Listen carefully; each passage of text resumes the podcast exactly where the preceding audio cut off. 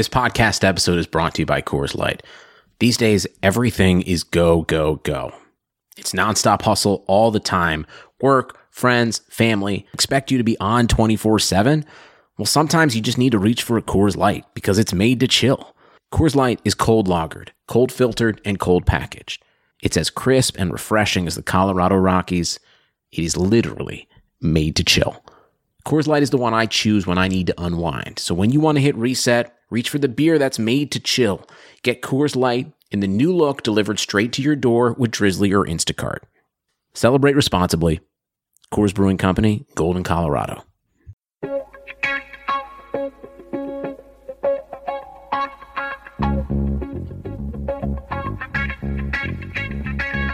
Karlsson, Karlsson, världens bästa Karlsson. Karlsson, Karlsson, hoj här kommer Karlsson. Karlsson, Karlsson, ingen faktiskt ingen annan Karlsson spelar jag så bra som mig. Carlson! Karlsson, Karlsson scores! Karlsson, Yeah! Karlsson, världens bästa Karlsson. Vackra, you, everybody, for tuning into another episode of the Keeping Karlsson Fantasy Hockey Podcast, the best fantasy hockey podcast in the world, hosted by two guys who own Erik Karlsson in their keeper pools. I'm your host, Elon Dubrowski, and joining me is my co-host, the fantasy hockey robot, the architect of ad drops, Brian Com. Hello, Elon. Hello, everybody. We have another great summer episode all cooked up for you.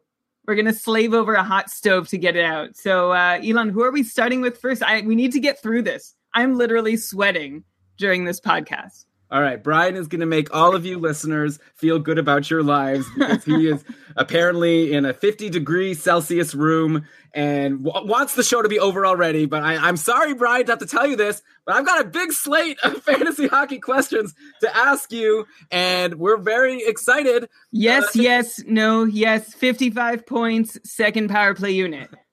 Until next time. There it is. Yeah. So last week we did a show where we covered a bunch of the free agents ads and the trades and all the big offseason moves that were made, but we barely even made a dent, right? So we still have so many more to cover. So we're going to do round two today. Normally we wait two weeks between each episode during the summer because there's not that much to talk about. But here we couldn't wait. We had so much to get to. I'm very excited to hear from you. So before we get to that, of course, let's mention that we're presented by DobberHockey.com. It's the number one fantasy hockey website out there in the world. They've been covering all of these trades and offseason moves, ranking them, seeing who won the trade, who didn't, which players benefit, which players don't. Plus, they've got all their tools. If you're going to get ready for your draft, the Dobber Guide is going to be coming out August 1st. So it's soon. So you can already start prepping. And also you can start prepping by listening to the show, which you're doing. So Brian, why don't we get started? Wait, hang on, Elon. on. We we can't begin. We talked about Dobber's guide. We also maybe should just quickly mention before our show starts. If you haven't heard, we are kickstarting the world's first audio fantasy hockey guide. You might have heard us talk about it before. And if you want to hear us talk about it more, you can just head on over to keepingkarlsson.com slash guide.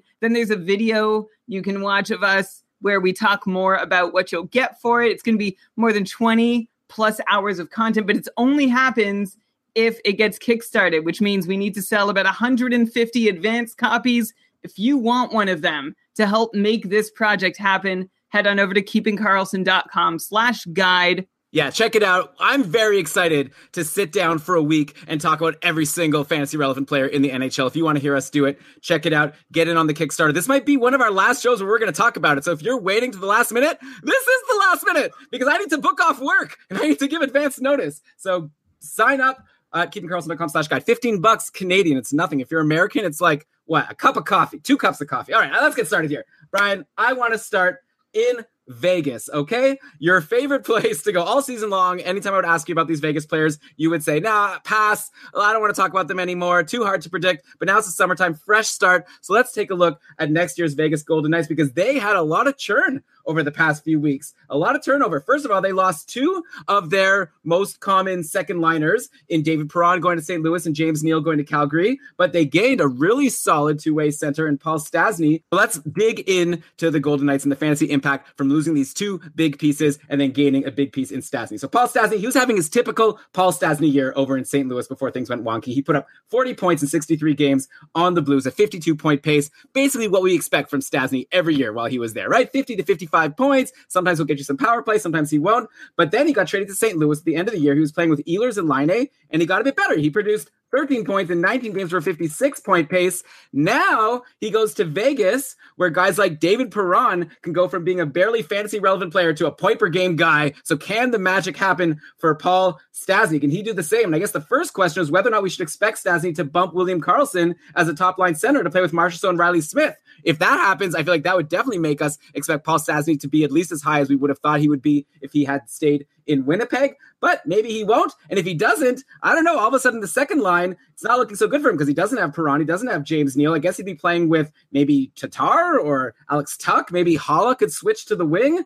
Cody Glass could come up. I don't know. It doesn't seem great. So, Brian, if Stastny doesn't get on line one, or maybe you could let us know if you think he's going to get on line one or if he's going to be centering the second line. And either way, what do you think his production is going to be as a member of the Vegas Gold Knights? I think one thing we could agree on is probably going to be on that top power play, right? Because Alex Tuch was getting time last year, and I feel like they didn't sign Paul Stastny to be on the second unit with Alex Tuch on the top one.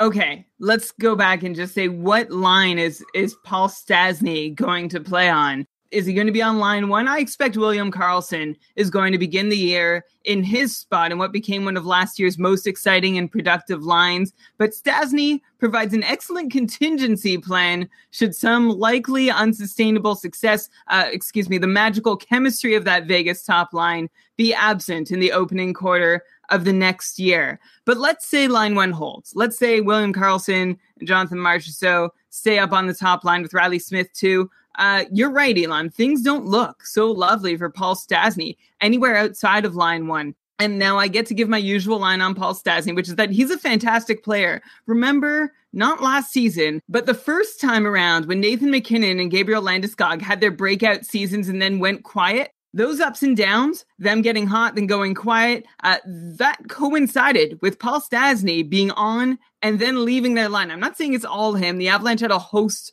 of all other kinds of problems, but I feel like maybe a factor. Stastny has also produced well in the past with guys like Alex Steen, David Perron, Patrik Laine, Nick Ehlers, Tarasenko, Schwartz, even Troy Brouwer at times. So Stastny's often been important. He's been able to be productive, but also often has had better company on his line than the likes of the guys you mentioned, say Alex Tuch and Thomas Tatar. So what Stastny is going to have to do is he's going to have to anchor Vegas' second line. And while he's proven that he can support young blue chip talent as an anchor of a line in the past, uh, Stastny has yet to be in a situation when he's playing with guys who aren't really top sixers by your conventional definition. And here's, of course, the mandatory caveat that Vegas spent a whole year last season defying convention. Just going to put that out there. Not saying I believe they're sure to do it again next year or that they won't do it again next year. We just have to, it's like a little warning label anytime we talk about Vegas. But for Stastny, at least we can hope for a top power play role to go along with whatever even strength duties he ends up being assigned.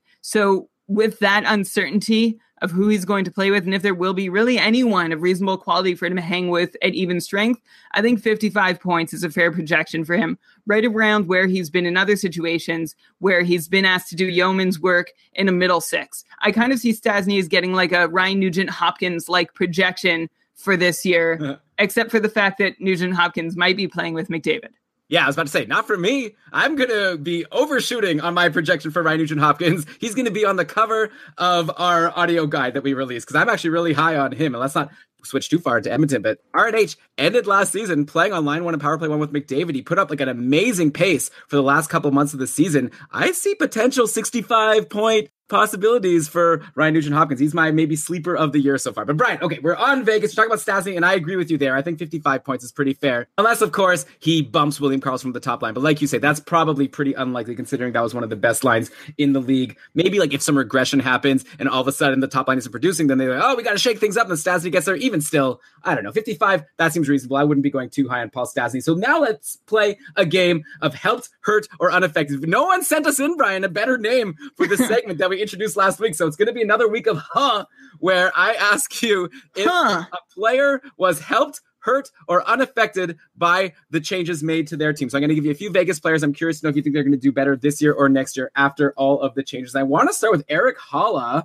Erik Haula, perfect player for this segment. Maybe it's named even after him because he's a player who I think is gonna. You're gonna say he was hurt a lot. I have a feeling because he lost two of his most common line mates in Perron and James Neal. He had such a great year last year, 55 points in 76 games. That's a 59 point pace for Erik Haula. Like who's he? He makes Jonathan Marchessault sound like he was a you know a brand name uh, going into the season. Like Erik Haula was a nobody, and there you go. 55 points in 76 games, 60 point pace, like I said, 59, whatever. He loses both of those line mates. He gains Paul Stastny, I guess, maybe, though Haula was the center of that second line. So Haula could get bumped all the way down to the third line. Is he even going to be fantasy relevant next year? I kind of don't even want to draft him. Ja Rule's favorite player, Erik Haula. I think that that credit belongs to listener Michael, patron Michael. Thank you. Uh, Erik Haula never even really had a sniff of a power play role before last year, and then as a Golden Knight, Haula took full advantage of the new opportunity to play with James Neal and David Perron with the man advantage on unit, not quite unit two, unit 1.5 of the Golden Knights power play. And Haula scored 18 power play points in all, which is absolutely the entire difference between last year having been a standout year for Haula or totally pedestrian. Now, the thing is, I'm just not sure, like Stastny, who's left for him to play with once the first unit is filled up. Stastny has the problem at even strength. Haula on the power play. Same candidates that we mentioned in the Stastny bit Alex Tuch, Thomas Tatar, Cody Glass. Are those the guys Haula has to make do with on the second unit? I mean, David Perron, James Neal were not world beating superstars, but they were still probably better than those guys. I'm hey, also- Brian, David Perron, I know you forgot about it when we went into last week's episode. Perron was a Piper game guy last year, pretty much. He was playing like a world beating superstar.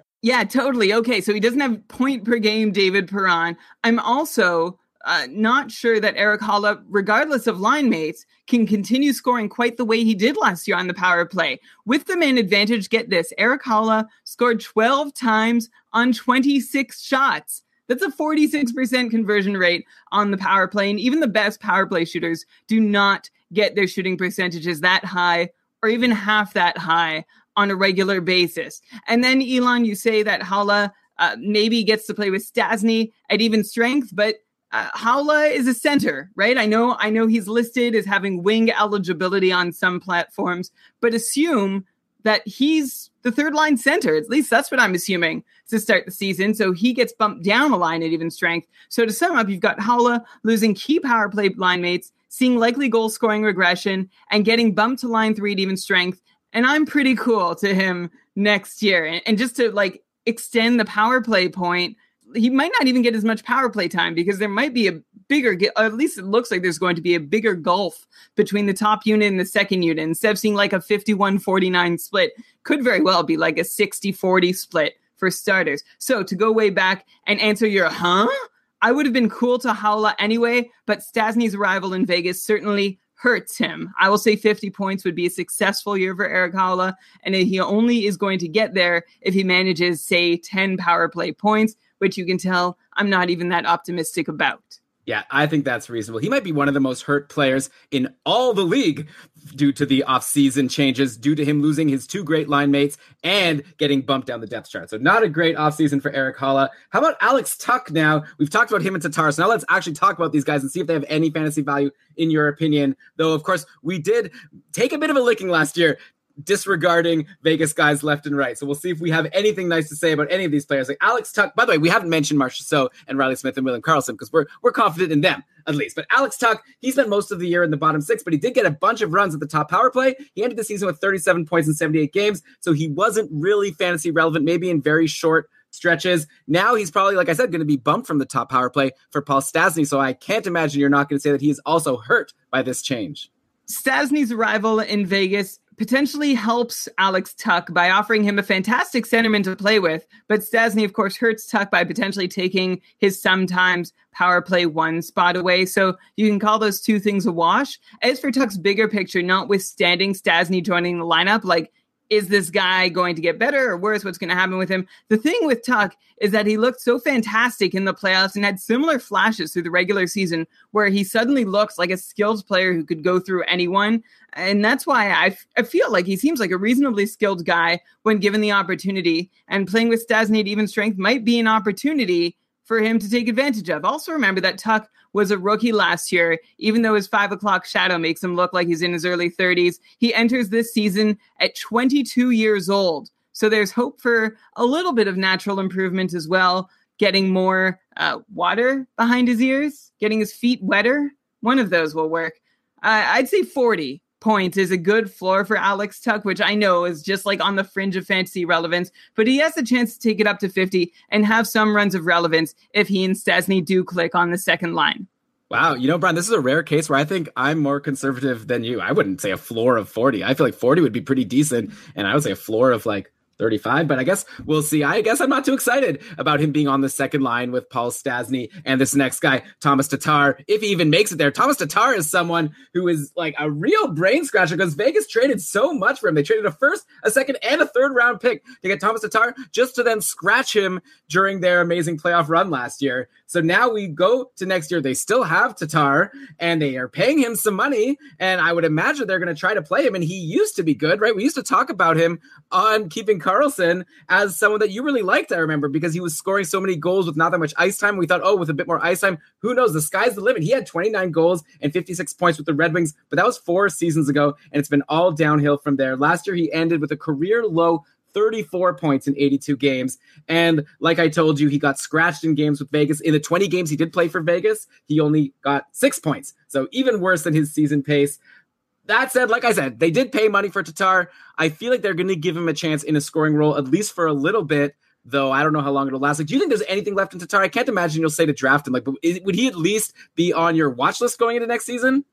Well, I know you would probably prefer him to Alex Tuch. Perhaps I would too. When you brought up the point about, well, this is how much Vegas paid to get him, so you think they'd want to use him. Of course, no hockey team should be making personnel decisions based on things like what salary they pay him or acquisition costs. Although I suppose it does offer some window into how Vegas might value Tatar or how any team might value a player within their organization.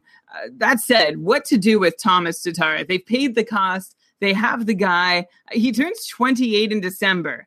But if you showed me his numbers blind, I would actually guess that Tatar is a 33 or 34 year old going by the arc of rise and decline in his numbers, although there's never really been a rise. Tatar started at what marks the top of his game in classic Red Wing style by being a rookie at the age of 23, being a sophomore at the age of 24. But Tatar has been falling steadily in the three years since then. So Tatar does seem capable of 50 points in the right situation. He came into the NHL doing it, but is this going to be the right situation?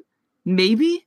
Like Vegas could really use an offensively inclined player in their top six. But then again, you could have said the same thing about Detroit when they had Tatar. And we also saw what Vegas did with Vadim Shipachyov, who uh, I essentially said the same thing that Vegas sure could really use an offensively inclined player in their top six. And then he did not play very long for the Golden Knights. So for Tatar, look, I'm going to try and be optimistic here. I'm going to hope for 50 if this does turn out to be the right situation for him. But if Tatar keeps seeing fewer than 14 minutes a night with regular scratches, no power play role, then obviously forget it. I don't think he's someone you need to jump on in your drafts. I feel like you can let him be, add him to your watch list right when your draft ends, and then keep an eye on his deployment and see if he is being given an opportunity to play an offensive role yeah, 50 point season for Thomas Tatar would definitely be an out there projection at this point. But who knows? All the Vegas players did it last year, though not Thomas Tatar. Okay, another player I want to ask you about is Colin Miller, who Vegas just signed last week to a four year, $15.5 million deal. Miller was a solid fantasy option last year. He passed the 40 point threshold. He had 41 points in 82 games. And I feel like we always say for a defenseman, if he can get 40 points, he's a fantasy relevant guy in most formats. We go to next year. One thing I'd be concerned about about Colin Miller is what you just said earlier in the show that if there's a bigger gulf between the top power play and the second power play in terms of quality, they might play the top power play more. And Miller was on that second unit. Shea Theodore got most of the top power play time. So do we, with all of this, expect Colin Miller to be able to put together another 40 point season next year? Or do you think he overperformed and it's unlikely he'll be able to do it again? I like Colin Miller to, I'm going to say he's going to hold steady right around 40 points. And just as an aside, the Miller signing very much seemed like Vegas signaling that they'd had enough already with the negotiating with and waiting on Pierre Dorion re any potential Erik Karlsson deal. So uh, they're moving on, or at least that's what it looks like to me. And it gave me some personal relief. But I know this is already way too much talking about the trade or potential trade, Elon, than you would prefer to have in the show. So let's go back and look at what Colin Miller was doing at the start of last season. He was the blue liner getting the most power play minutes, but those eventually, as you mentioned, Elon, fell away as Miller yielded the first power play role to Shea Theodore. But Miller still did produce well through the year, seemed comfortable in a larger role than he'd ever had before, seemed very capable of handling it, could make his new contract seem like a bargain. And yeah, the second power play unit less powerful this year. So if he does not manage to nab a spot on the top unit, which I mean, we'd guess he wouldn't, that will hurt him. Uh, but I still, for some reason, want to say he's going to get like 40 points, maybe 35 is a more reasonable estimate. The nice thing about him is that he does hit and he does take shots, about a couple of each per game. So if your league counts those categories, he can at least help you there, even if he's not going to get you quite as many points. Okay, and let's just end our Vegas talk with Marc Andre Fleury, who Vegas extended for three years, $7 million a year. So he's locked in for the next four years at big money. He's not a young guy.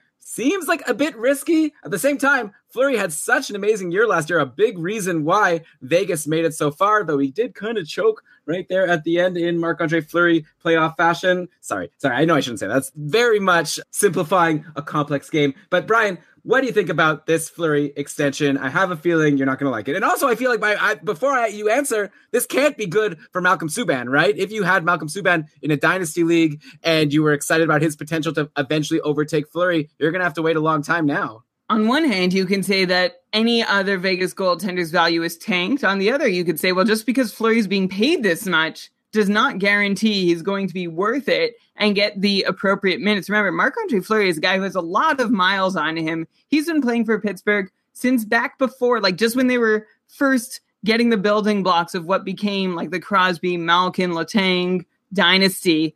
Uh, we're going to call it a dynasty just for fun. Okay. Nobody send us angry tweets about it. But he's been playing for the Penguins ever since then, playing big minutes, tons of games. And uh, this deal actually doesn't even start this year for him. It starts the year after this year. So he's going to be 35 when the deal kicks in. He's going to be getting paid $7 million as a 35, 36, and 37 year old. Is going to be ridiculously hard for him to live up to that money. And I don't know if that means he automatically gets to start. Like, what do you do if your $7 million goalie is garbage because he's a little old and a little broken? I think back to Elon. Um, I guess the the best comparable I can I can think of off the top of my head was Cristobal Huet. I think he got like six million with Chicago, and this was like I don't know eight or nine years ago. I'm coming up with this on off the top of my head, and they eventually like found a way to like loan him to Europe to get his contract off the books. So I, like, look, the same thing is not going to happen with Marc Andre Fleury, but I definitely I don't like paying any. Like I saw Connor Hellebuyck sign for six million average. I'm like yeah, that's kind of a lot to pay a goalie. So paying Marc Andre Fleury, a goalie who's not as good and who is significantly older, more than that really raises alarm bells for me. Yeah, Brian, I know that if you don't like this contract, you must have loved Nashville, which did the opposite thing. Instead of extending Pekka Rinne for three years and $70 million a year, they instead got Juuse Saros to sign a deal for 1.5 million a year. Who would you rather have three years from now? Juuse Saros at 1.5 million or Marc-Andre Fleury at 7 million? We norm- normally don't answer cap league questions, but I feel like here, like Nashville knows what they're doing, it seems. Yeah, well, they do now. You say that they didn't extend Rinne for another three years, which is great uh, because they're just getting out of the back end of a contract that was six years of paying Rinne $7 million. Of course, he was younger when the contract started than Fleury. Anyway, to, to go back and answer your question, in the 2021 season, I would rather have Juuse Saros over Marc Andre Fleury. Yeah, especially for that big change of money. Hey, you can't blame Nashville though. My, uh, just won the Vezina Trophy last year, so obviously they knew what they were doing in signing that big contract. Hopefully, they just won't extend okay. it. No, I don't think that's true. you, you you know you can't say that. You're just trying to wait. What? I mean, Rinne has been really good for them for the last few years. You can't say the end justifies the means. Well, I'm just saying that you can't call the Nashville management dumb for having signed Rinne to that contract when Rinne performed and won the Vezina Trophy right at the end of it and I had a few good seasons before. I know he had a couple bad seasons in there also. I didn't say they were dumb. I think the contract was a mistake. I think they're lucky it paid off as well as it did because the odds of a 35 year old Pekka Rinne winning the Vezina uh, in the second last year of his contract, that's definitely not what they signed him up for. Like they added the term at the end of the contract so that he would be there for the first three years and accept their offer, not so that they could pay him this much and get value out of it on the tail end. Come Right. on. Okay, fine. Maybe I'm being a little results oriented, but I so Nashville got lucky. We'll see if Vegas could also get lucky. Doesn't sound like you think it'll happen. Okay, enough Vegas talk. Let's talk about the player who left Vegas that we haven't talked about yet because we talked about David Perron last week. Let's talk about James Neal, who goes from the Vegas second line over to the Calgary Flames. He signed a five-year deal for $5.75 million a year. And this came a couple weeks after Calgary swung a big trade where they sent Dougie Hamilton,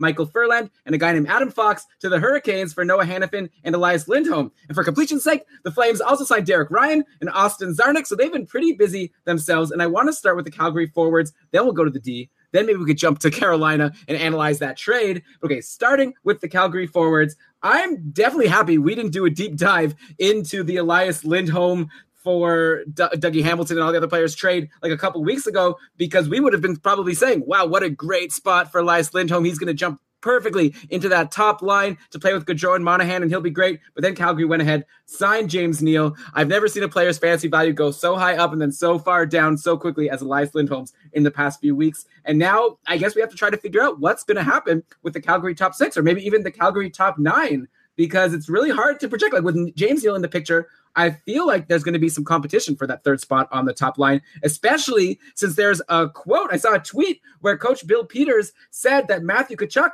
might get a shot on the top line. He said, and I quote, I want to move some guys around in preseason. We play a lot of games, and that's the time to do it. I want to see Chucky on the right side there, his off wing.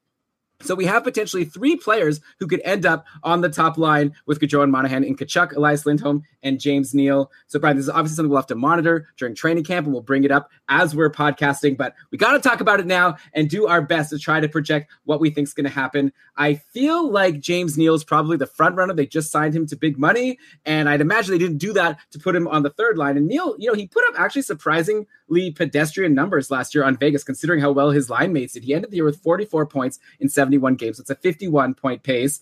Back in the day, James Neal was a 58 point guy with Nashville a couple years ago before he started to slow down. He was a point per game guy way back in the day when he was on Pittsburgh, where he regularly lined up with Evgeny Malkin and played on the top power play. So to me, Neal seems like the front runner for that top line, probably the top power play on the Flames. And I guess that would leave Tkachuk with Backlund and maybe Elias Lindholm could bump like Frolik from the second line.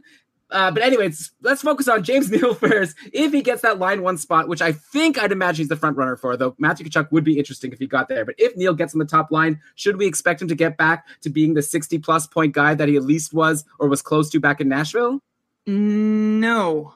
I'm going to go with no. You always ask me such yes no questions when I really have like a long thing to go through.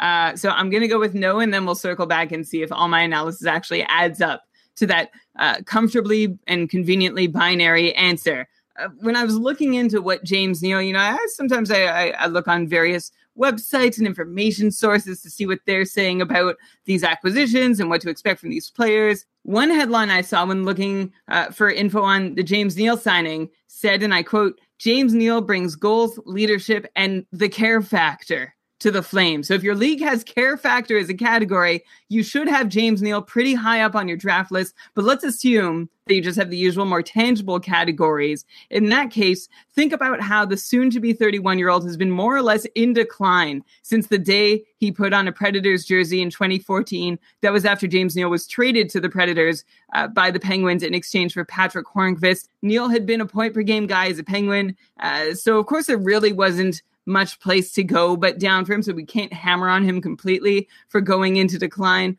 Uh, but it's not like his individual stats have really held up since his Pittsburgh days either. Uh, his present even strength, shot and shot attempt rates are pretty close to reflecting those of his early years in Dallas. And when James Neal rose from a 40 point rookie to a 55 point sophomore and whatever comes after sophomore, sophomore, that's when uh, that's when things really ramped up, and now they're going back down to those pre-sophomore levels.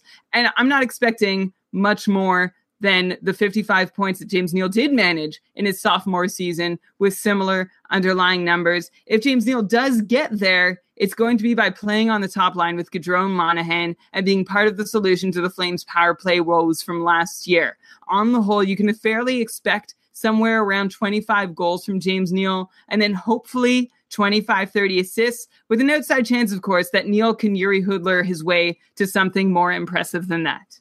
Okay, I think that's fair. So you're saying probably closer to a 55 point guy, maybe upside for more just because of those amazing potential line mates and if he could get on that top power play. But yeah, don't go crazy on him, especially since, like we said, there's competition for that spot. So that brings us to Elias Lindholm, who we've considered to be a sleeper in the past, and he's always disappointed us. So I don't know. I don't think we're going to make that mistake again. News just came out today, by the way, that he signed a six year, 4.85 contract. So obviously the Flames are happy to have Elias Lindholm in the fold. He only had 44 points in 81 games last season even though he spent a lot of time playing with Sebastian Aho. So let's say Elias Lindholm doesn't get on line one, but I'm going to say he bumps. I'm going to give him that I think he could bump Michael Frolik and at least get on the second line to play with Tkachuk and Backlund. Let's say if that happens, you've got Elias Lindholm as a second line guy, probably second power play. Do you think in that scenario you could expect him to become at least a fantasy relevant player, someone who you could expect to break 50 points with some confidence?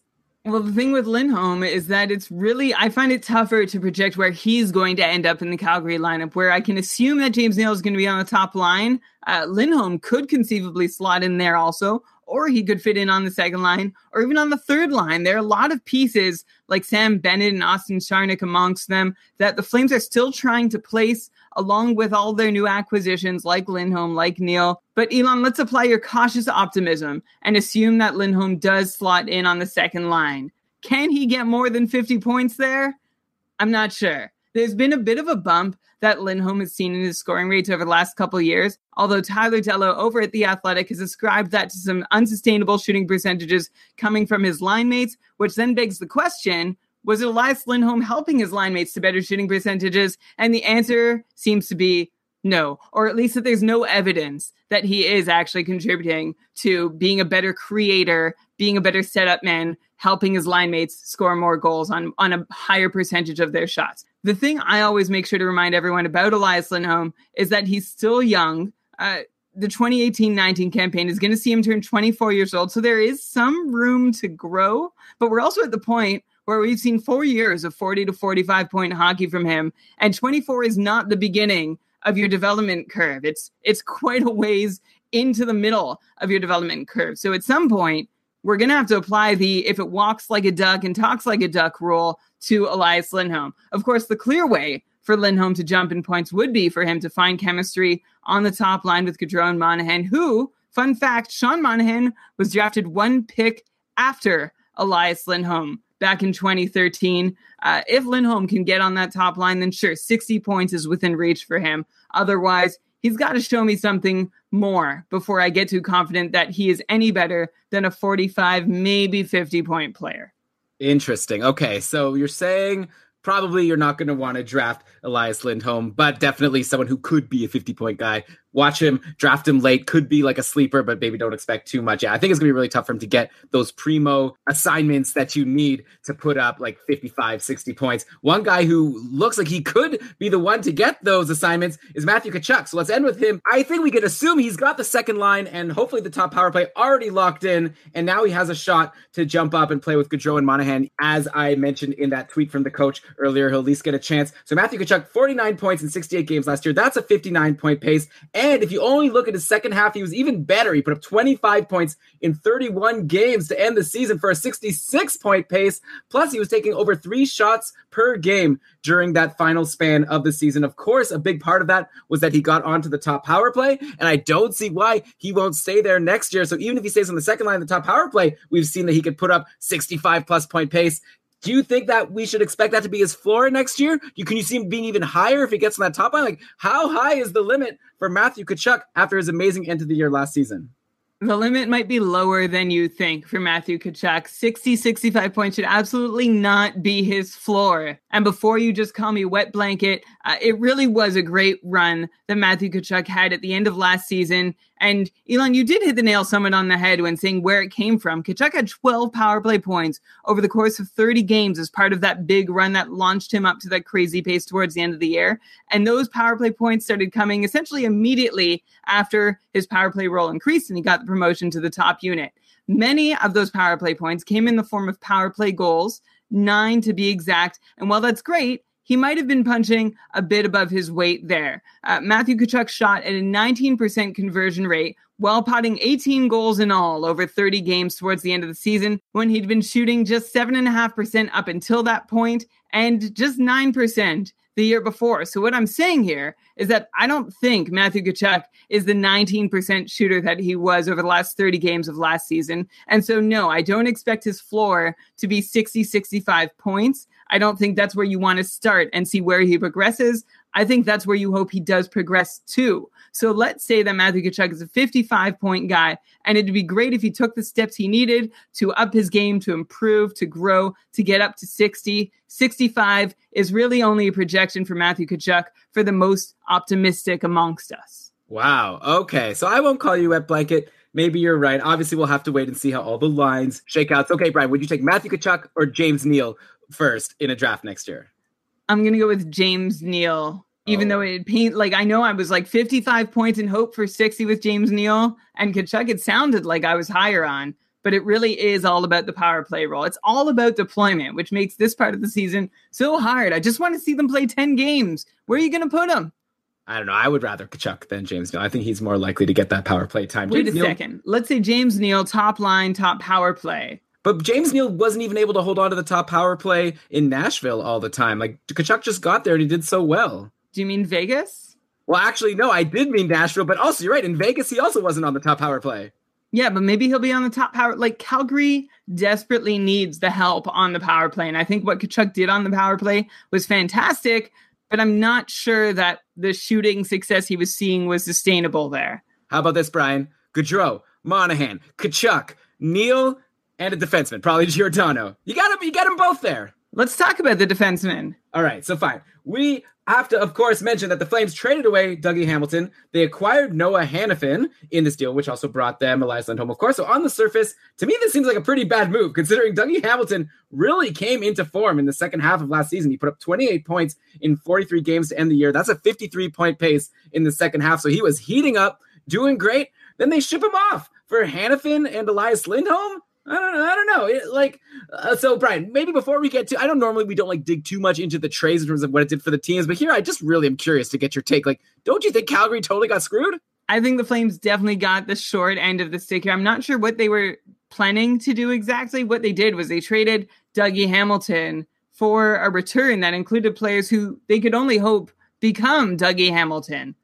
Yeah, I know that we were talking about how apparently there was a quote that Hamilton would be like going to the museum while the rest of the players went out to party, and so he didn't fit in, and that's why they had to get rid of him. All right, if you want to manage your team that way, uh, do your uh, do your thing, Calgary Flames. But I have a feeling that next year Dougie Hamilton is going to make them regret this, a la Taylor Hall and what he did to the Edmonton Oilers last season. But okay, let's talk about the Calgary D. Who's left there? So they get Noah Hanifin. He put up a career high 32 points last year in his third season with the Hurricanes. He was never able to steal the top power play job from Justin Faulk, who we'll get to, by the way, later in the show. Though Hanifin did still get a decent amount of time on the second power play unit, didn't do too much with it. Do you think there's any chance that Hanifin can take that top power play spot that Dougie Hamilton was occupying at the end of the season? And if he does, what do you think his upside could be? Can he break his career high of 32 points? And if not, like, what do you think is going to happen with Noah Hanifin? If he's not on the top power play, does he even have any fantasy value to you? Not a lot, no. And wondering whether Hanifin is going to get on the top unit. Think back to the start of last season when the Flames played TJ Brodie inexplicably over Dougie Hamilton for half a season, although maybe it is explicable now that we heard about Hamilton's museum visits. Uh, and now that they've acquired Hanifin, they paid so much to get him. Maybe they're going to let that dictate. Uh, here, here's a little push up the depth chart. How about you start the year on the top power play unit? Uh, but it, there isn't just Brodie in the picture. There's also Mark Giordano. Uh, so it's not an obvious cakewalk for Hanifin to take on that top power play role to get that privilege, but it's certainly possible. Uh, we talked about him in the past as someone who had potential to displace Justin Faulk in Carolina, although I never thought that he was actually going to be capable of it, even though there were times where it seemed like he was breathing down Faulk's neck. So I think uh, Hanifin probably already equals a better top unit power play option than TJ Brodie. The question is, is he better than Giordano? And I feel like probably no, just from what we've seen so far. I guess Hanifin hasn't been given a true shot. And obviously playing on top power play with Gaudreau, Monahan, Tkachuk, and James Neal, like I was saying, those would be a good group of players to play with. But I think I'd rather see Mark Giordano there. And I'd love to ask you about Giordano. At the start of the season, Brodie was in the top power play spot. He did nothing with it. Giordano ended up taking over. He was a bit more productive. He still ended the year with only 38 points in 82 games. Is around 40 points the best we should be expecting from Giordano moving forward? That's what he's done lately. Or is there any chance that he could get back to that amazing 56 points that he put up back in 2015 16? Like Giordano was a stud. I could see him being on this top power play unit, getting a lot of ice time. He was still getting a ton of ice time last year, even when he wasn't on the top power play. I feel like there's room for more from Giordano, though I am aware that he's getting older. So, what's your take on him for next year? There seems to be room for more. The question is how much more? 56 points more? Uh, that may be too tall an order. But Giordano, looking at his power play performance last year, was pretty good. It wasn't peak Giordano, but we can't expect peak Giordano. But it's also not career is over Giordano. It was still shot at a good amount, though he didn't have as many individual scoring chances as he usually puts together. And he was also snake bitten on his own shooting, which wasn't necessarily his own fault. He shot under 2% with the man advantage, which is very, very low. Uh, the power play unit as a whole was shooting poorly too while Giordano was on the ice. Again, uh, this was a Calgary wide problem. They were woeful with the man advantage last season. So Giordano suffered with the rest of them. And then looking at his even strength numbers, Giordano's offense generation uh, held up pretty well. And again, he was hampered by somewhat poor shooting of his line mates. So whatever his numbers ended up being last year, I'm not sure that was an accurate reflection of the offense that he was capable of contributing to and helping to generate. I'm happy to start Giordano at a floor of 40 points and then see him move up to maybe even 50 if he can hold that top power play quarterback role. As I said at the start, Elon, 56 points may be too tall an order. In the last 10 years, only a small group of defensemen Giordano's age have managed to score at that pace, and some missed 20 games in those years. I mentioned Giordano's age. Did I say Elon? How old is he? 36? 35. He's going to be 35 next year. Yes. So uh, guys who were in their age 35 or older season who managed to put up a 56 point pace. You're talking about Nick Lidstrom, Brian Rafalski, Sergei Gonchar, Scott Niedermayer, and then before them, it was the likes of Sergei Zubov, Mathieu Schneider, Brian Leetch, Ray Bourque, Al MacInnis.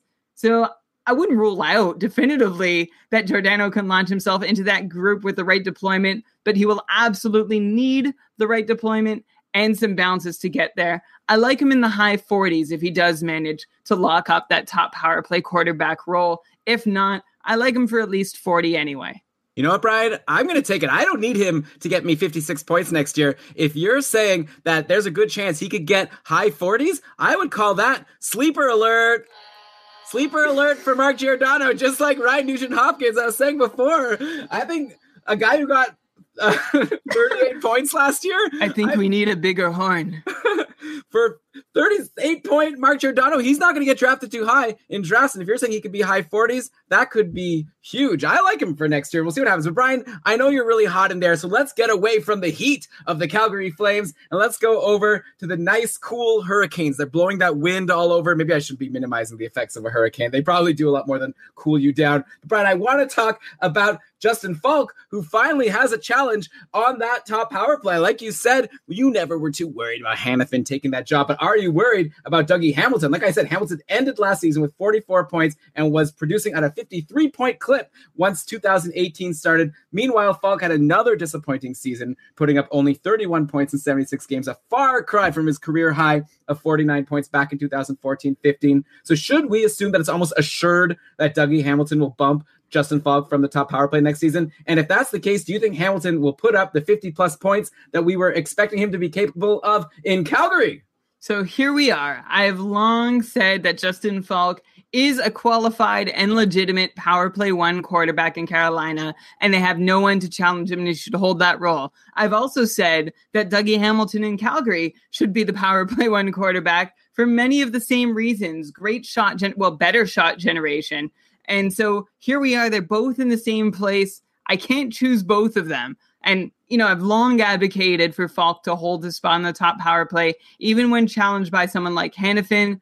But I think the only reason that Faulk might quote unquote deserve to begin on the top unit in Carolina with Hamilton in the picture now is that Faulk was there first. But that's not a very good reason. I'd expect Carolina to experiment a bit at the start of the year. Remember, they've got a new coach, Rod Brind'Amour, as well. So I don't know what direction he's going to want to take it, but we'll see how those experiments go in the early season and who emerges as the top power play quarterback. I could see again in Carolina having like two reasonably equal units and each of those guys getting to quarterback one of them and watch which one emerges. Of course, whoever's playing with Sebastian Aho is the one that you're really hoping uh, gives you that bump in fantasy production. Uh, they're both capable of having the spots. If I'm thinking about drafting either one, which I know is really what you want me to answer, I probably prefer Dougie Hamilton over Faulk. He's someone who can be a little more talented, but also has seen more even strength success in the past than Justin Faulk. Hamilton will also hopefully continue to offer that sweet, sweet shot volume that he does. And if that happens, I'm not sure what you can count on from Justin Faulk. Like if he is on a definitive second power play unit, I'm not sure. Uh, he had just 31 points last year, 19 of which came on the power play. So I mentioned Dougie Hamilton's, like we talked about him last year and the year before. Look at all the points he's scoring, even though he's not getting power play time and he's doing it all at even strength. Justin Faulk, in the meanwhile, is doing nothing at even strength, just 12 even strength points last year. I think he can bounce back from it. I'm talking about Justin Faulk now, but even if Faulk does bounce back from it, he's going to have considerably fewer power play points to boost his totals. So let's say 35 points is a safe bet for reasonably talented offensive defenseman who may be running the second unit. Elon, yeah, this is an interesting one because I was happy to go with 40 points for Colin Miller and here I am seeing 35 points for Justin Faulk. Do you, does that sound right to you? Well, first of all, I feel like you're spending a lot of time, maybe too much time, considering whether or not Hamilton's on the top power play or Faulk's on the top power play. I feel like it's almost for sure that Dougie Hamilton takes that job, considering how terrible Justin Faulk has been. I thought you were going to say, yeah, Hamilton top power play, no question. Faulk, yeah, probably around 35 points. I think that's correct. That might even be high considering how well he did last year. And he was on the top power play. I feel like I'm more curious even to know how high you think Dougie Hamilton's going to go. That's the number I really care about. 50. 50 i agree maybe more. And colin miller 40 points is probably a bit high considering again i know this is the power play show maybe every episode is the power play episode but hey guys i got a secret for you. If you want to be successful in fantasy hockey you probably want to get the guys playing on the power play. They get a lot of goals there. So okay colin miller is going to get less power play time next year probably and probably justin Faulk is going to suck and probably dougie hamilton's going to get 50 plus points. So i don't know give me uh, 35 points for both colin miller and justin Faulk. i think yeah. it'd be a fun bet to try to guess who's going to get more yeah, maybe I'm going to downgrade. I was just sort of like giving Miller an extra bonus for being a Golden Knight, the way that I, you know, gave every Golden Knight uh, the opposite of a bonus at the start of last season. I'm trying, I'm overcorrecting, I think. Maybe, but again, someone's gonna have to score on Vegas. I think you said every single player on Vegas is not worth drafting, aside from Paul Stastny. the top line and Shea Theodore and Paul Stastny. Okay, so we're on Carolina now. We talked enough about Vegas, and who else do we even have to talk about on Carolina? Oh yeah, the other big news out of Carolina that happened during the offseason. I, I guess aside from drafting Svechnikov, that was obviously a big thing, and he might come in and like Cam Robinson said a couple episodes ago, he might be a guy that can score 30 goals in his first season. Then we have Martin Necas doing well in development camp, so he could come in. The other big thing Carolina did is they signed Peter Mrazek to a one-year deal for 1.5 million dollars. Peter Mrazek's going to make the same amount of money as Juuse Saros next year. Imagine that. So okay, so Mrazek is brought in to challenge Scott Darling for the number one goalie job.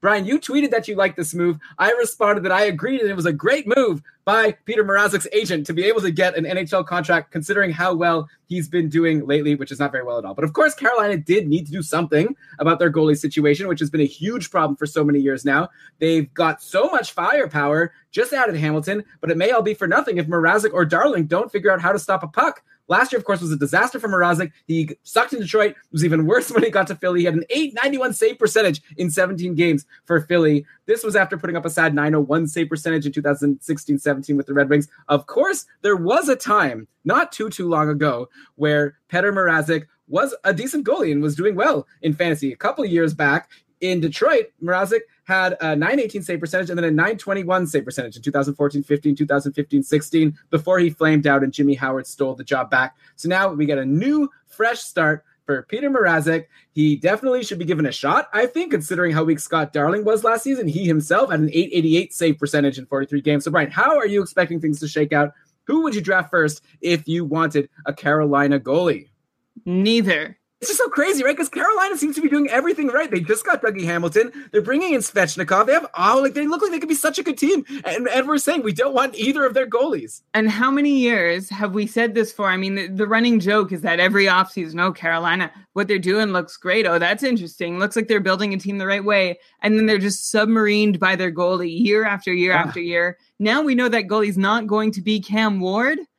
But now we're wondering, is it going to be Mrazek or Darling who submarines them? Neither guy looks great. I think the more interesting question would be, you know, with Carolina once again looking poised to move up the standings after a smart off season, is this a handcuff?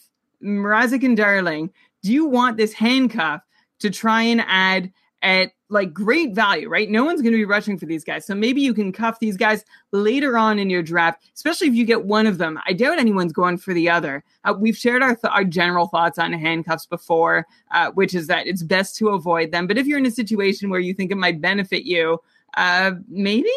Although again, this could be an awful handcuff to own, but you could essentially what you'd be doing is be hedging your bets, grab both if you think one will emerge, and then just jettison the guy who doesn't. I think it's just as likely, if not more so, that they go back and forth all season long, and it's not going to be an option for you to grab both and then let one go. I feel like you're gonna own them both all year long, or they're just going to be popping in and out of your free agent pile. If I have to pick one, I'm going to count on. I'm going to lean. Ugh.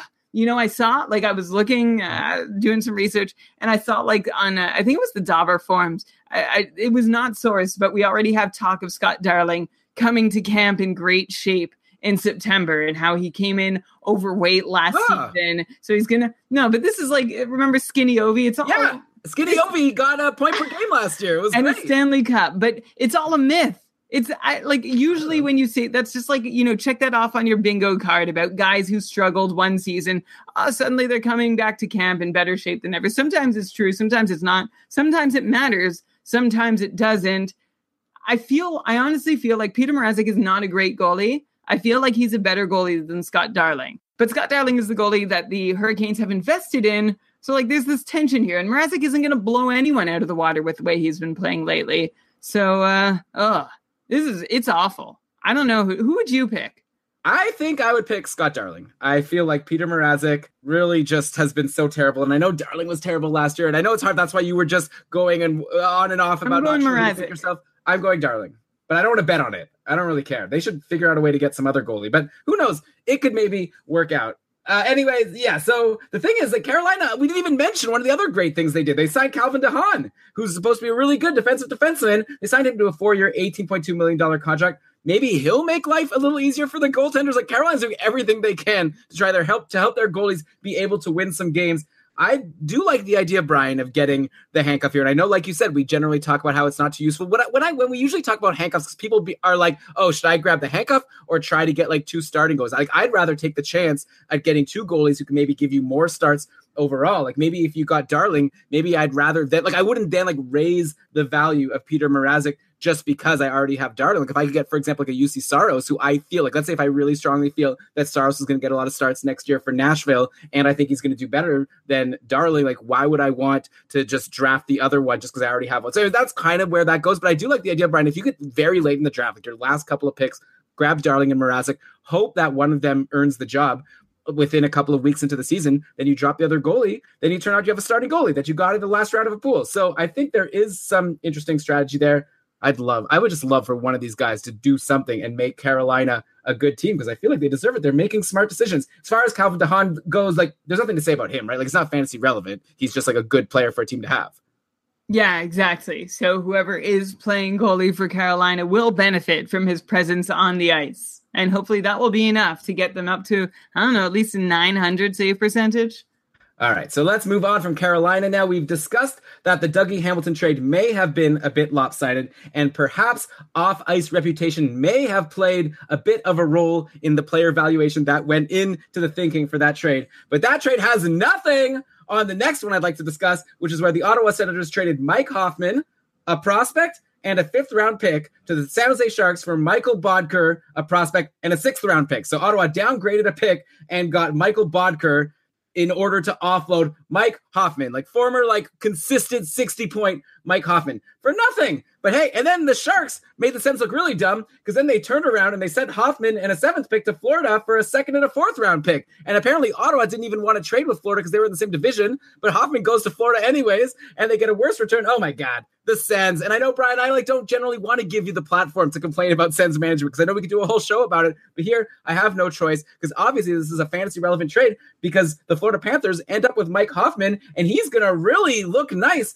in that top six for Florida. Like at the end of the day now, look at this top six. They could have like Barkov, Bjugstad, and Dadonov on line one, and then Trocheck with Huberdeau and Hoffman on the second line.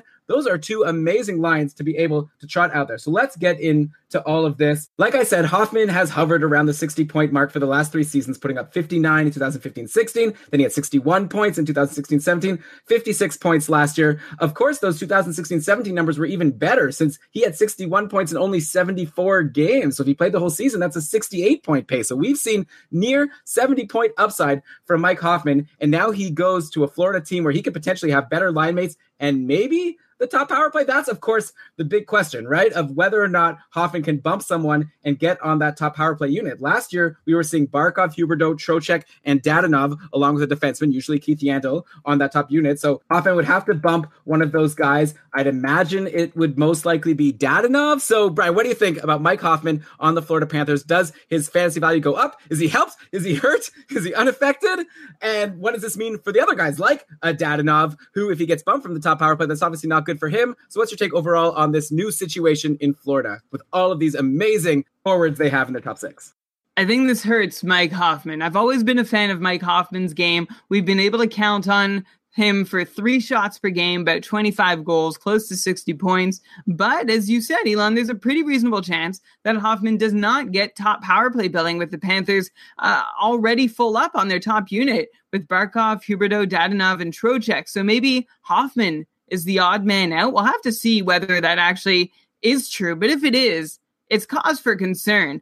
Take note that 30 of Hoffman's 77 goals over the last three seasons came on the power play, which says two things. One, Hoffman is a great finisher to have on the power play. Why wouldn't the Panthers want him on their top unit or any team in the league for that matter? Two, Hoffman averages about 15 even strength goals per year once you take away his 30 power play goals. So if the power play time does go missing, then maybe Hoffman's a 20 goal guy rather than a 25 goal guy.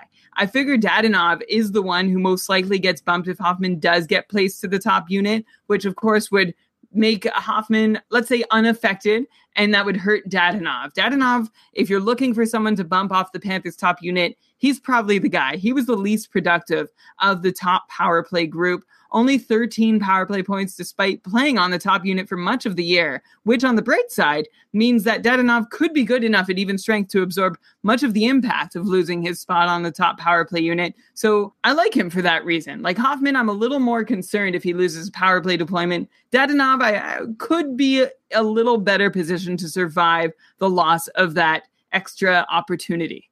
So, who would you rather have in fantasy next year? Like, who would you draft first between Hoffman and Dadonov? So, I feel like it depends on what swing I want to take. I like Dadonov because I'm less worried about what role he plays, thinking that he's going to do fine regardless. Uh, he's got the steadier floor, but of course, Hoffman would be the bigger swing to take as a guy with more upside, uh, but also seemingly more to lose by not being on the top unit. So if Hoffman does get on that top unit, I of course like him more than Dadonov next year. But if I don't feel like taking that risk and wanting to place that bet, I'll go with Dadonov instead. Okay, so it sounds like you're saying like there's reasons to go with either of them, but in either case, what are we looking at here? Like a potential like 60, 65 point guy? Yeah, Hoffman 60 points if on the top unit. If not, subtract, you know, six, seven points maybe. Dadonov, I feel more comfortable with him staying closer to 60, whether on or off the top unit. Maybe 65 if he stays on it all year. Okay, fair enough. All right, let's go over to the Sens now. I'd rather not spend too much time here since we'll probably be doing a deeper dive into the team if and when they trade Erik Karlsson. Brian, I saw you mentioning on our Facebook group earlier today that maybe he'll stay on the Sens at least to start the season. So maybe we won't have a chance to talk about them too much aside from now. So, how do you see the departure of Mike Hoffman affecting the rest of the team? They still have two prime star forwards in Mark Stone and Matt Duchene, who will have to figure out a way to put up points with guys like Ryan Dzingel, Pageau, maybe Bobby Ryan. Oh, yeah, they just traded for Michael Boedker. So, hey, he got 37 points in 74 games with the Sharks last season. So, almost a half point per game guy. So, are you concerned at all about Stone and Duchene being able to put up points with Hoffman out of the picture and Erik Karlsson likely to follow? Or would you still draft those two guys confidently? The latest I've heard, and this is more trade speculation, but maybe Erik Karlsson does begin the year in Ottawa. Things haven't like gone well in the summer with trading him. Uh, that would be great news for Mark Stone and Matt Duchene. Even if Karlsson doesn't start the year in Ottawa or leaves part the way through, I still do like Mark Stone and Matt Duchene. I don't think their value tanks all of a sudden without Karlsson. They've both proven themselves to be quite good in their own right. Of course, it would be really helpful, like say Karlsson were to leave, uh, if then a guy like Thomas Chabot stepped up and proved himself somewhat capable of exiting his own zone and quarterbacking the power play. Uh, the power play is, of course, where Ottawa and its scores are really going to miss Erik Karlsson. But I'm still drafting Stone and Duchene with reasonable confidence to be 60 point players with upside beyond that. Uh, Duchene's upside probably higher than Mark Stone's, but Stone's value, of course, is a right winger, potentially being harder to replace in drafts than Matt Duchene. At least they still have each other regardless. yeah, at least for a little while. I'm sure Matt Duchene would love for that to change. I still think it's very interesting that the Sens are talking about how they're going to be trading Erik Karlsson for sure because he's going to be an unrestricted free agent. But Matt Duchene, they seem very happy to lose him to free agency at the end of next season because why would Matt Duchene stay there? But hey, let's not spend too much time trying to figure out what the Sens management is doing. Let's take one more look at the Sens because aside from Stone and Duchene, I'm curious though, is there any other forward that you'd even want to draft? Like who is the third Sens forward to draft on this team. Like someone is going to be getting time with Stone and Duchene on the top power play and at even strength. So who do you think that player is going to be that you would potentially want to draft on the Sens? Is it Ryan Dzingel who had 41 points last year? Not so bad. He'll probably get the top power play. Is it Boedker now? Does he jump up to being the third most valuable Sen? Maybe uh I don't even know, Brian. Like give me a name. Is there anyone on the Sens you like? Uh, Ryan Dzingel would probably be the safest guy to go with if you want to go for another Sens forward. Bobby Ryan still in the picture, still a reasonably serviceable top six forward. I know his inconsistencies have made a lot of his owners crazy over the last couple years, and he's no longer a must own, but maybe he's still uh, in the running for the third best Senator forward to own.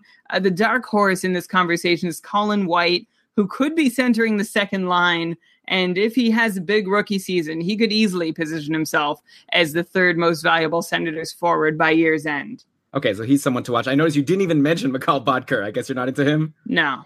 All right, Brian, let's end the show with one more big signing that I want to cover. And then maybe we can cover the rest of the smaller moves on the next show. Because, yeah, there still are more things, but I can't go two shows without discussing Ilya Kovalchuk signing with the LA Kings. He signed a three year deal for $6.25 million.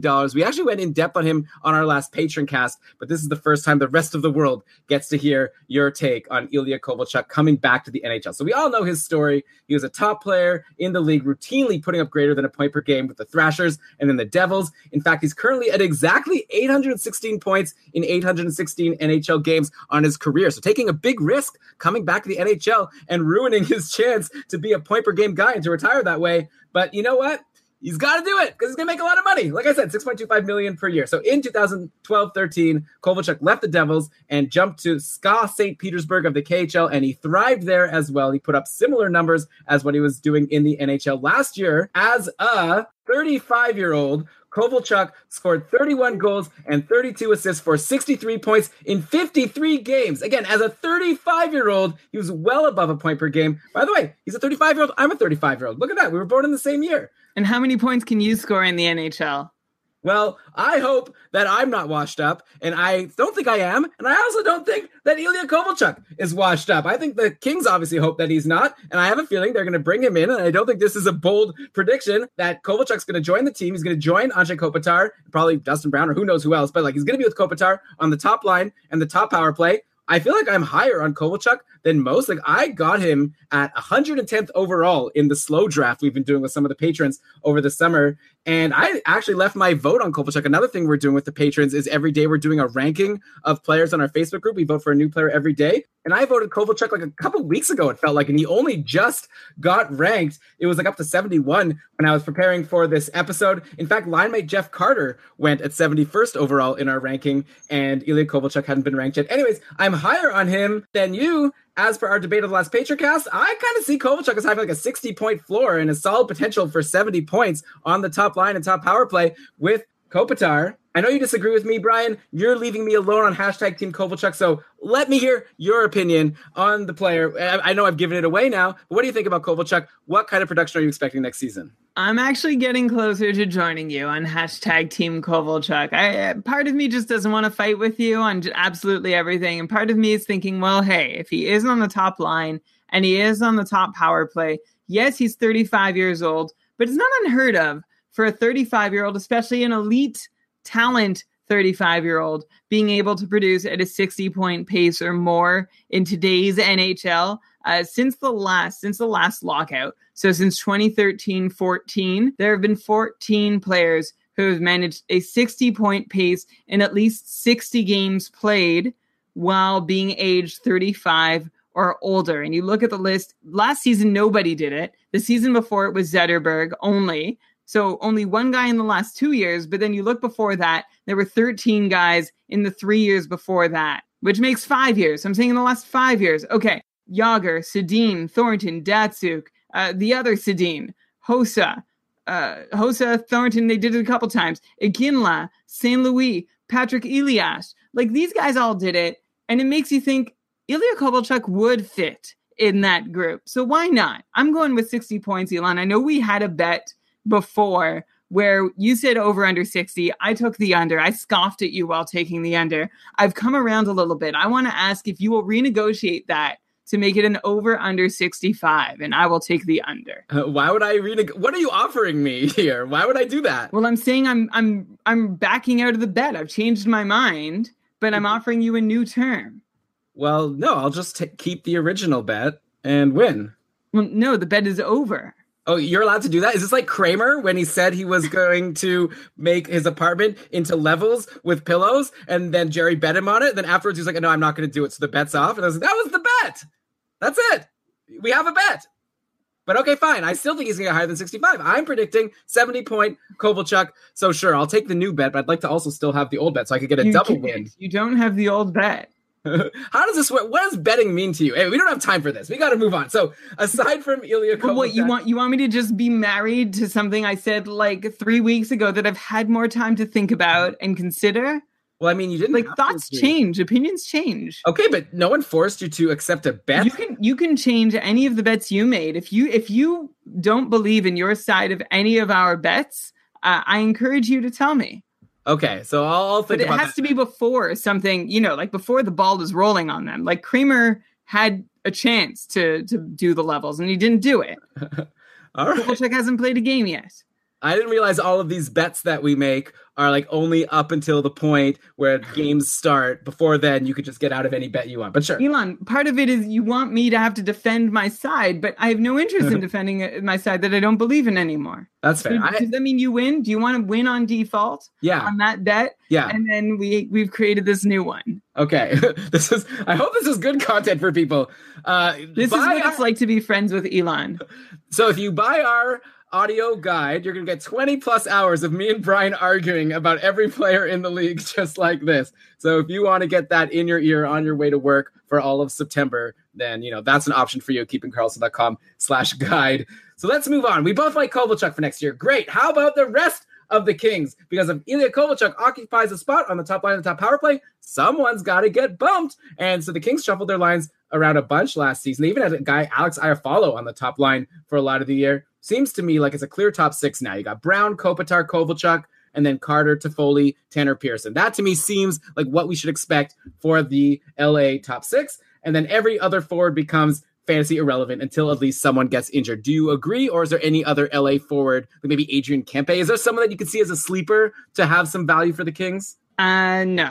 No, I think you you've essentially nailed the top six there. I'm not looking at anybody else to to weasel their way in there, unless of course Kovalchuk has lost several steps, which according to how he performed in the KHL last season, he hasn't.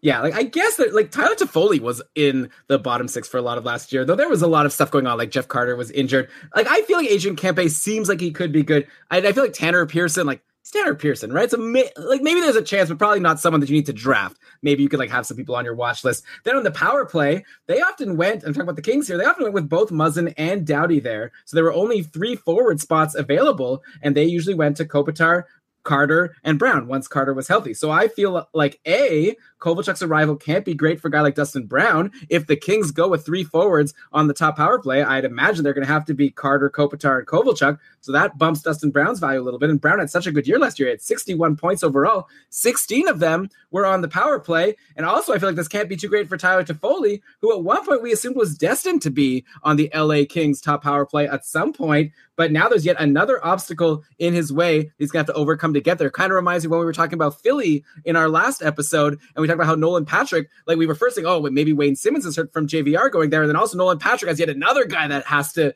you know, he has to pass in order to get to the top power play. So yeah, it's going to be tough for Tyler Toffoli. So I feel like both of these guys' fantasy value have gone down a bit in Dustin Brown and Tyler Toffoli. Do you concur? Do you see Dustin Brown going down from his 61 points last year? Toffoli only had 47 points last year. You can't go further down than that. I concur generally with you, Elon, that of course it does not help them to have another person ahead of them on the depth chart, blocking them from getting time on the top power play unit. Dustin Brown, I don't expect him to go up or even hold his 61 points from last year. Uh, he's been in decline for a little while now. Uh, the exception last year was that he had high shooting percentage, high on ice shooting percentage. Even if he does play with two quality, even strength line mates, I don't think uh, he's going to need more luck to break his way to get 60 points again, and I'm not counting on it. As for Tyler Toffoli, he's an interesting one. Uh, two straight years of producing at essentially a 45 point pace. Now, of course, last year he missed Jeff Carter for a lot of it. Uh, a healthy Jeff Carter should be helpful, meaning that Toffoli is going to get to play with either Kopitar or Carter throughout the whole season. And Toffoli also seems like he's doing most of what he needs to do to be successful. Uh, so it's kind of gotten to the point with Toffoli where maybe uh, we start to wonder his 58 point season a couple years back, that wasn't a hinted upside. Maybe that was a career high watermark for Tyler Toffoli. I've always personally thought better of him, but that year he had an unsustainably high shooting percentage, and everything else looks about even from year to year outside that, from 58 point year to 45 point year. So I'm not going to go like I used to like Toffoli for maybe 55 point upside. This year I'm capping him at 50, which of course means this will be the year he breaks 60. Okay, so you're not saying sleeper alert for Tyler Toffoli. So we're not gonna have this sound going when we talk about him in our guide. And okay, so that is the why because we don't call him a sleeper. That's the sleeper buzzer. No, I mean why play the sound that we're not going to be hearing? Well, because I was very excited to use it again. all right, that's all we got for you this week. I hope you enjoyed another ad-free summer episode. And I say ad free, of course, not including our own personal ad, which is for our first ever audio fantasy guide, which we plan to record at the end of August and release in time for you to go into your drafts, listen to all throughout September leading up to your drafts. I'm really excited about this. Again, though, if you don't want to do it, it's cool also. Like, it's not going to hurt our feelings. If, if I have that extra week in August, maybe I'll still take a week off. Maybe I'll go on a vacation somewhere. Maybe I'll, I'll treat myself. But if you guys want me to stay at home in my apartment and record a guide where Brian and I are going to all week talk about every single fantasy relevant player, that's just one week of recording. We're going to have to do probably another week or so of research and preparation to make this happen. So we're ready to do it. If you're ready to listen to it, check it out, keepingkarlsson.com slash guide. Brian, do you want to say anything else before I ramble and ramble to end the show? No, that's it. Help us make it happen. Okay, so we have a Twitter account at Keeping Karlsson. Brian tweeted an image of his attempt to cool down his computer right before we recorded. It's his computer on top of like a baking tray filled with ice. I can't imagine that was a successful. It did not work. Okay, but you can see great things like that and also some fun fancy hockey takes from us on Twitter. So you can follow us at Keeping Karlsson. Also, we'd love your feedback. You know, tweet at us if you listen to the show and you like it. Believe it or not, we make these shows. Don't really hear much about it afterwards. I, I think I hope people liked it. I don't know. So if you liked it, let us know at Keeping Karlsson on Twitter. Uh, if you really like the show and you haven't done it yet, oh man, would we appreciate a five star review on iTunes? That would be amazing because that's a great way to help other people find the show. And I know some of you out there don't want to even tell your friends about the show, which isn't very nice, but I understand because you're like, oh, I don't want to give them an edge in my fantasy league. So fine, don't tell your friends. At least give us a five star review on iTunes. But okay, with that, Brian, how about we cue the outro music? And then you can go ahead and read us the credits. All right. This episode of the Keeping Karlsson Hockey podcast was presented by Dobber Hockey and supported by our patrons, keepingkarlsson.com slash patron. It was researched with help from Dobber Hockey, Frozen Pool, Dobber Prospects, Corsica, Natural Stat Trick, Charting Hockey, Hockey Reference, Hockey Viz, Hockey Database, The Athletic, Elite Prospects, Roto World, and Fantrax. Great job as always, Brian. And this is the preview. Here's some things we still haven't talked about that we're going to get to in our next episode, I guess. We had like John Carlson signed with the Capitals, like Bernier and Vanek went to the Wings, and Shushkin to Dallas, Cam Ward to Chicago, and Chris Kunitz Khudobin to Dallas. Like, trust me, guys, I've written this all down. The Blackhawks traded away Marian Hossa's contract along with Hinostroza and Oesterle to Arizona. We'll get to that in the summer. Brian's favorite goalie, Steve Mason, got bought out by the Winnipeg Jets. He hasn't been signed by anyone yet. We'll find out. It's okay. All of that still to come. Thanks for listening. See you in a couple weeks. Until then, keep on keeping Karlsson. Shea Weber out five to six months. Okay. Bye, everyone.